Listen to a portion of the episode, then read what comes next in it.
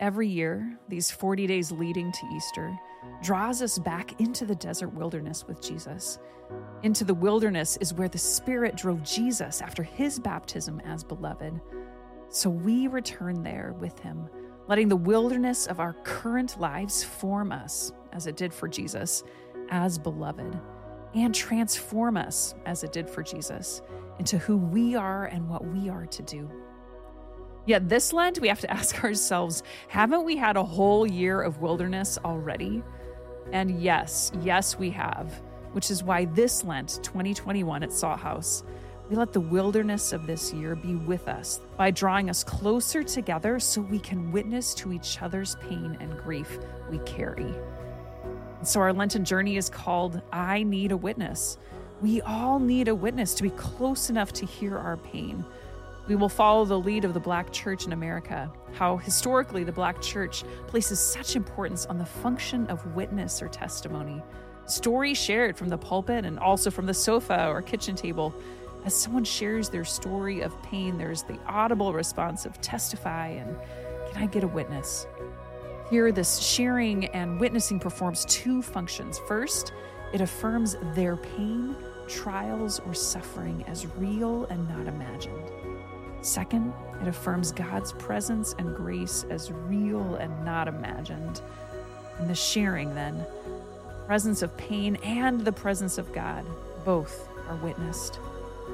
To aid you in this journey, you can print off your own Lenten bingo card offering daily opportunities to ask, How am I showing up with others today? which closes the distance between us and creates space to witness.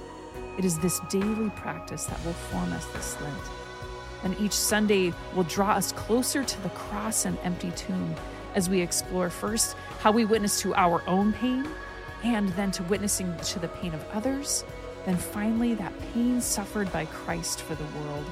We'll see how the pain is real and not imagined, and that God's grace and presence is real and not imagined too. So take a deep breath and let's witness in the wilderness together.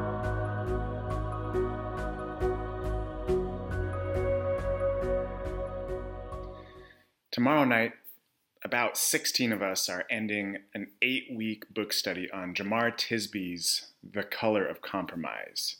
It's about the complicity of the white church in racism. And on the first day, I can remember several of the participants uh, saying, Hey, I hope we just don't talk about stuff in this group. I hope that we're going to really do something. And I had that same feeling too, you know, and then you know I realized that sometimes my swift action is more about me acting to address my discomfort. Um, it's action to you know to fix. And Jemar Tisby, his invitation in the color of compromise is to first see and to listen and to understand American history and church history from a black perspective and to sit with that pain first, to sit with it, to become a witness, really. In the Exodus story, we hear Yahweh tell Moses at the burning bush, says, I've taken a good hard look at the misery of my people. I've heard their cries, Yahweh says. I know all about their pain, Yahweh says. So the Bible, front to back, is a witness to the pain of the oppressed. God is a witness to the pain of the oppressed. And God sees and hears, understands, and acts. And how does God act? But by inviting others to become a witness. Friends, your witness is God's action in the world. Your witness is God's action in the world. And my friend Ryan Crane, he doesn't remember this, but I learned this from him. I learned this from you, Ryan. So when I considered uh, working at a private Christian high school, I, I, had reservations about it. I mean, this is a school where, you know, I had graduated. I grew up in this school, right? So I knew all the ins and out of it. But then I met this history teacher, Ryan Crane, and I sat in on his social justice class. And I saw how engaged and how empowered his students were. And I thought to myself, my goodness, this is something that I want to be a part of. So I am so grateful for your witness, Ryan Crane. And I want to present to you, Salt House, a dear friend. He's a, a high school history teacher. Lord have mercy on him right now. But more than that, Ryan is a story hearer and a storyteller. So please, will you give a warm Salt House welcome to Mr. Crane? Hey, Salt House community. My name's Ryan. I've been invited to speak to you today on the topic of what it looks like, what it means to bear witness to the pain of others. Been invited by a good friend of mine, a former colleague, Ryan Marsh. So thank you, Ryan, for the invitation. Uh, it means a lot. I cherish uh, the next 10 to 15 minutes I get to spend with, with your Salthouse community here. A little bit about myself. I born and raised in the Seattle area. I've traveled to like 40 different countries, but only like three states. Uh, I was raised in the sort of conservative evangelical church in the Seattle area, and am learning to, at this point in my faith journey, to still see good in some of those places as there was so much hard that I've had to unpack and unlearn and relearn. I am now currently for the last 10 years or so, I've been a US history teacher in the Seattle area. Recently, the last 12 months, I have like 160 ish Zoom rectangle students that are I'm meeting with somewhere in the, the North Seattle area and the amount of joy I experience when a student actually puts their video on and smiles, um, it's hard to describe, but it's it's amazing uh, when students put their videos on. So I want to talk to you today about what it looks like to bear witness to the pain of others. And for me, as a, as a white dude born in the US at a really good time to be born in the US, um, I was born with a ton of power unearned power. And so, this idea of what I do with those moments where I, I bear witness to the pain of others is, is really important. How I leverage my, my privilege um, in, in these moments, what I do with it. I want to start by sharing, either again or for the first time, scripture from Exodus that sort of sets up. I'm going to use this scripture from Exodus and my own story to hopefully give you some access points into what it looks like to bear witness to the pain of others.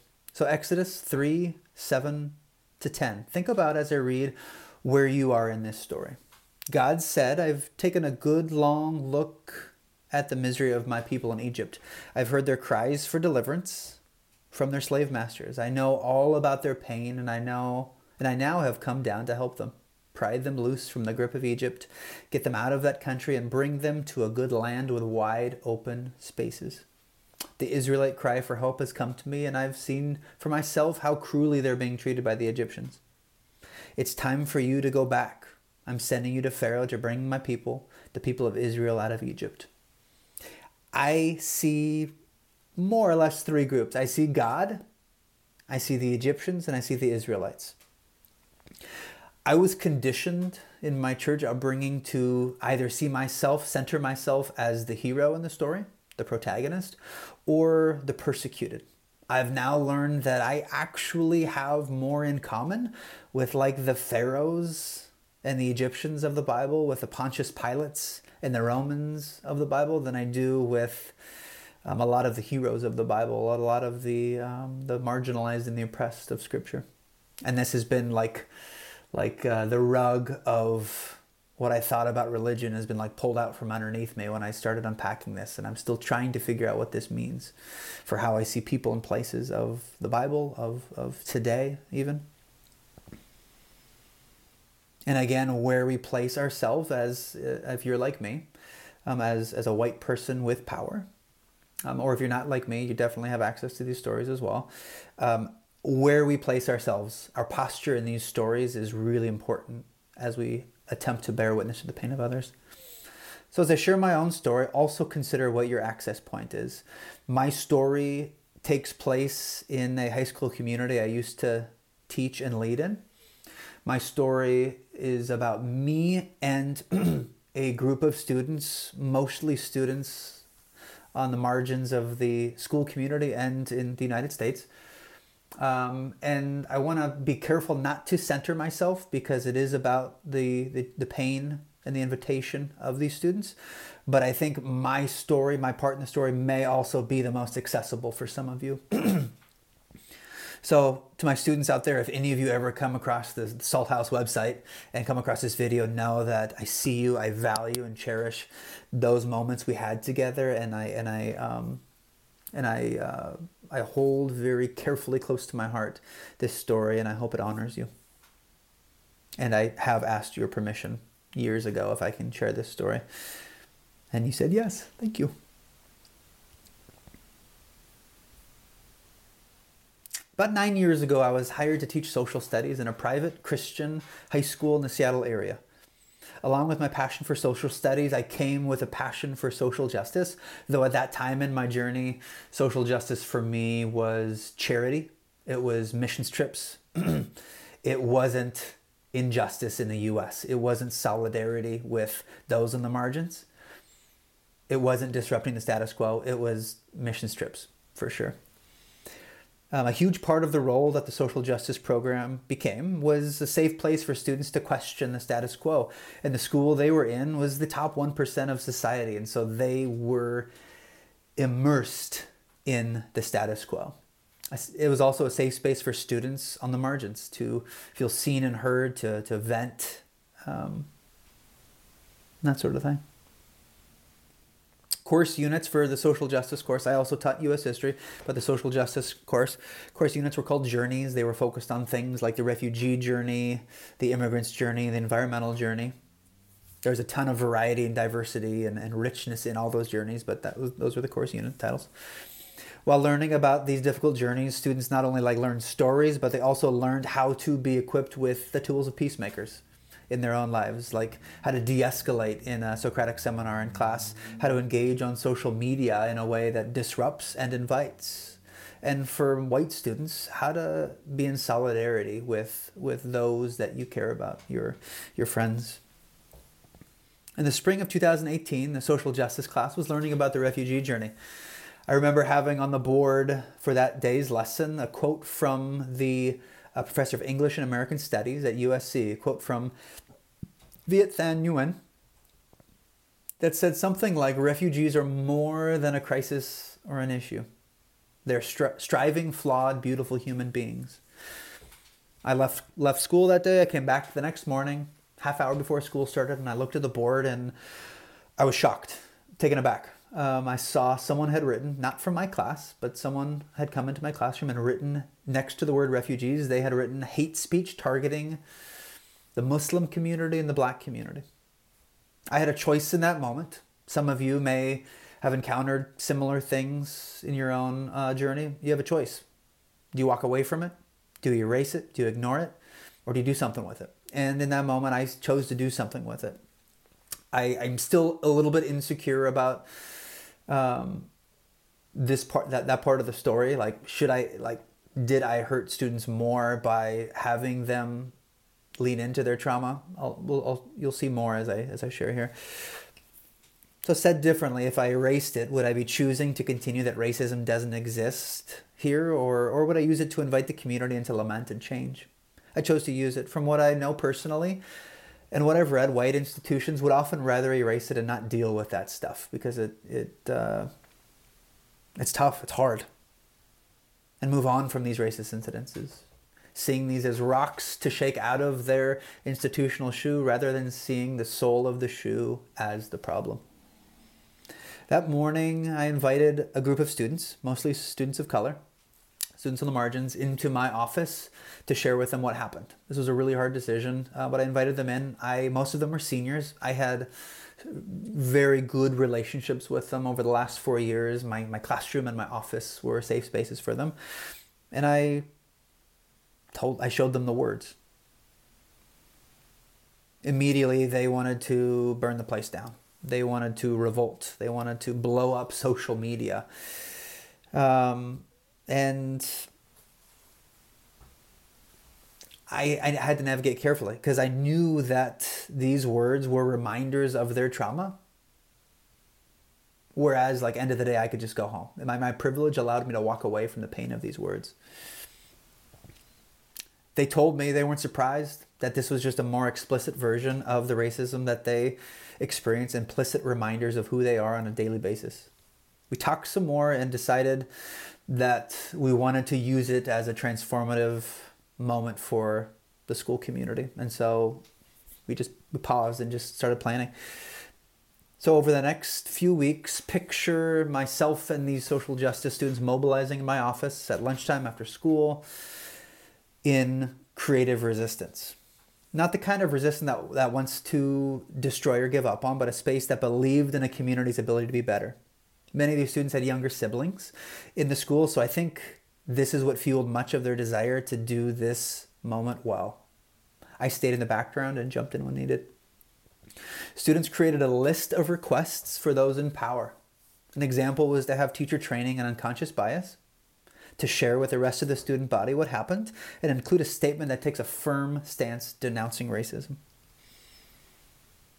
Throughout the month of May, this group kept knocking on the door of power, asking for something. These asks were often turned down or diluted to a gentler, kinder version for the ears of the status quo.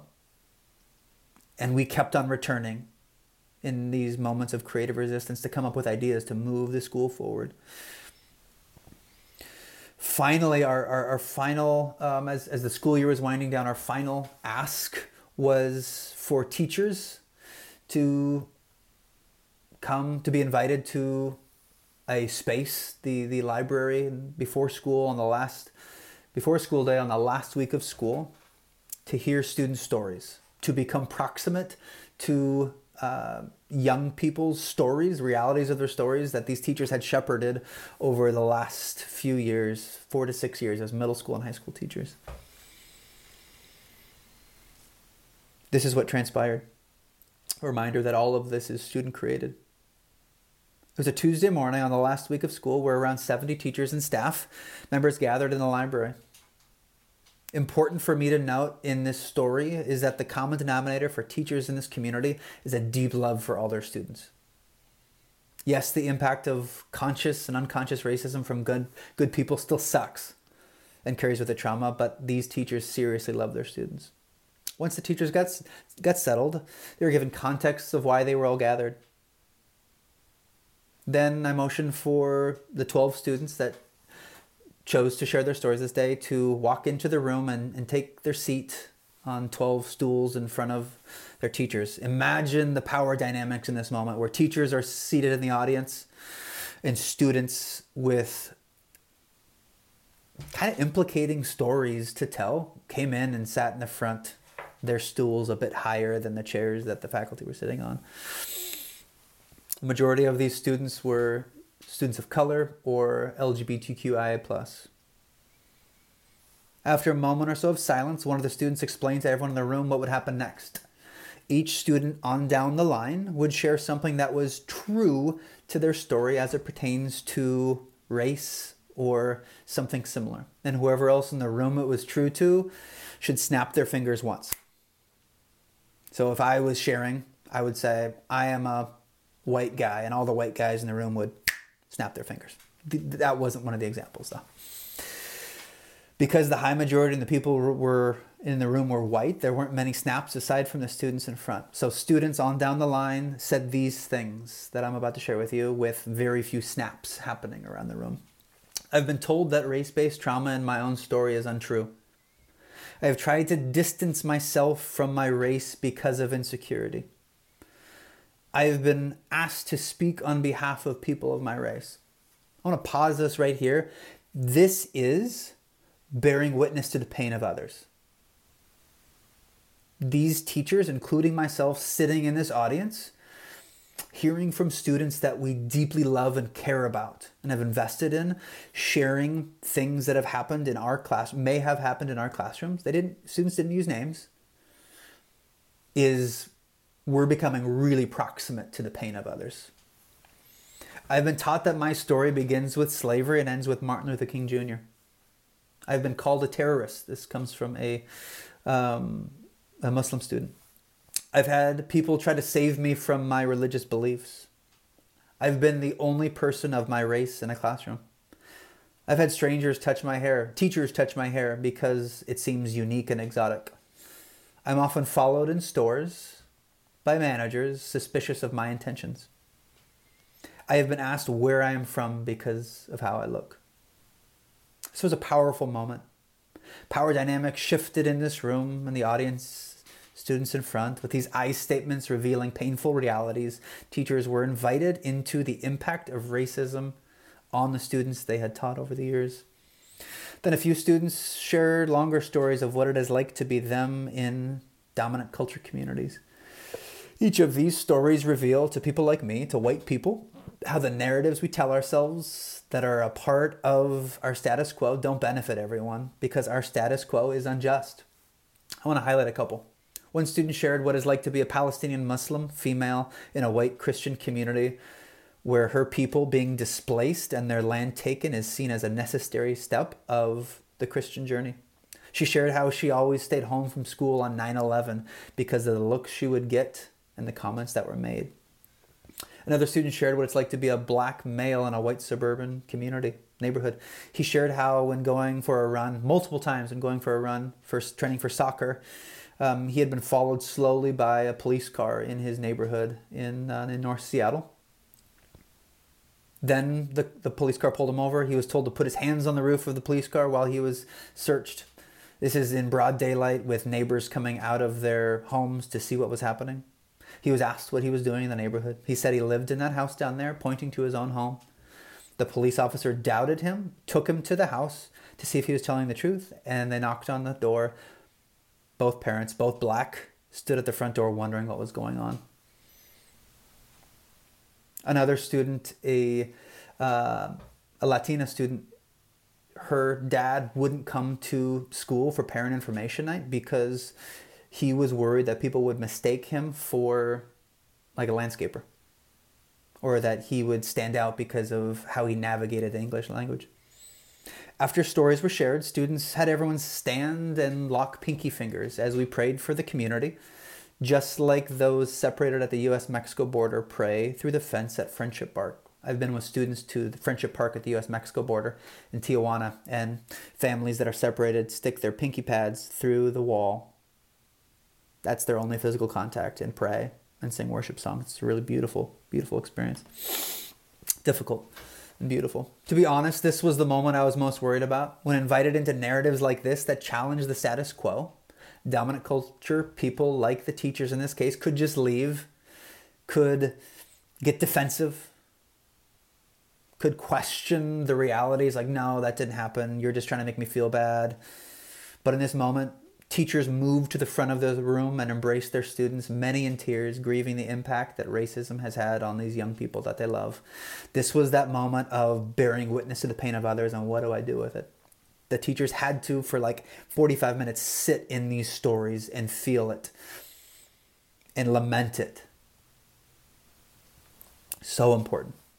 Out of this space, a growing number of teachers began asking administration for training around unconscious bias and equity. One teacher asked the Muslim student for suggestions in making her Islam unit better. Ideally, as white people, when we learn these things, we should do the work on our own and not continue to ask people impacted to help us.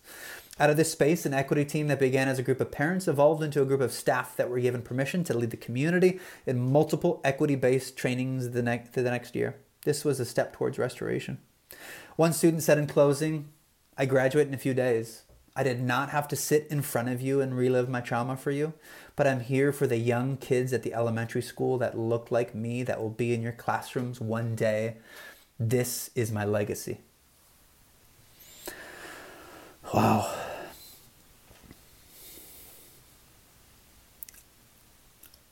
I'm almost almost finished here, but I want to just give a moment for y'all, however you're encountering my talk right now, to just sit in those painful stories of what the status quo can do to people on the underside of power, people on the margin, margins of society. What do we do as we bear witness to the pain of others? I want to share a few takeaways here. Some things to consider. Each of us have moments in our lives that are catalytic.